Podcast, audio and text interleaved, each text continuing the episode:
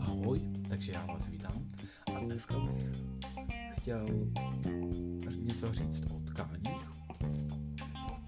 Budeme se povídat o tom, co to jsou tkáně, jak je můžeme dělit a potom zabrousíme už k prvnímu typu tkání, což budou epitely.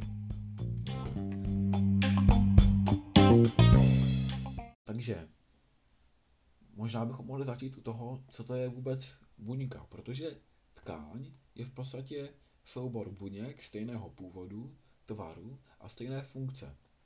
No buňka je právě ta základní stavební jednotka.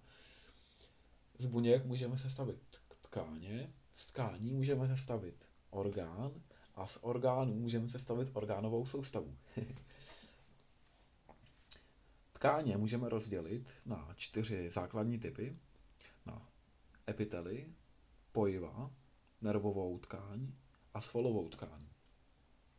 No a věda, která se zabývá tkáněmi, se nazývá histoglie. Pokud bychom hledali nějakou analogii mezi tkáněma u živočichů a potom ně, něčeho podobného u rostlin, tak u rostlin se to nenazývá tkáň, ale pletivo.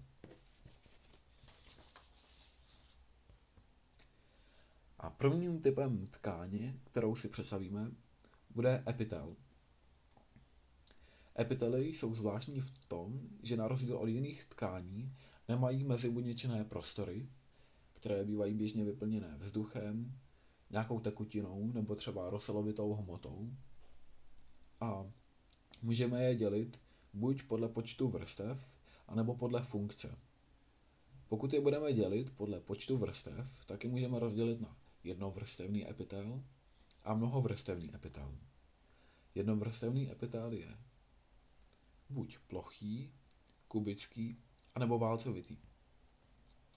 Plochý epitel ten je opravdu um, velmi tenký, kubický už je tlustší, nejtlustší je válcovitý a někdy se ještě uvádí válcovitý řasin, řasinkový epitel, který bychom ale možná mohli spíše už zařadit podle funkce, protože potom zjistíme, že řasinkový epitel je jeden z epitelů, které se řadí mezi epitely podle funkce.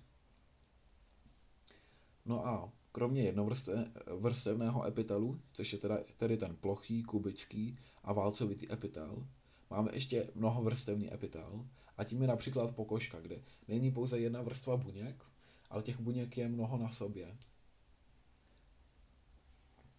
Co se týče dělení podle funkce, tak máme tedy řasinkový epitel, jak jsem říkal.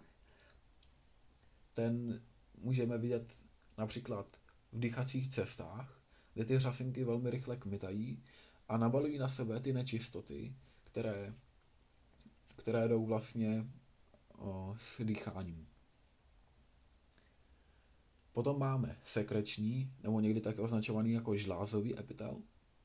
Ten je například v tenkém střevě a ten produkuje nějakou tekutinu, nějak, nějaký sliz, nějaký, nějaký hlen, který umožňuje sklouzávat té potravě, umožňuje nějak, nějaký pohyb. Potom máme resorpční, nebo někdy taky vstřebávací epitel. A ten podobně jako ten sekreční nebo žlázový epitel je v tenkém střevě a Využívá se ke vstřebávání různých látek. V tom tenkém střevě je využívá, využívaný převážně k vstřebávání vody. Dále máme smyslový.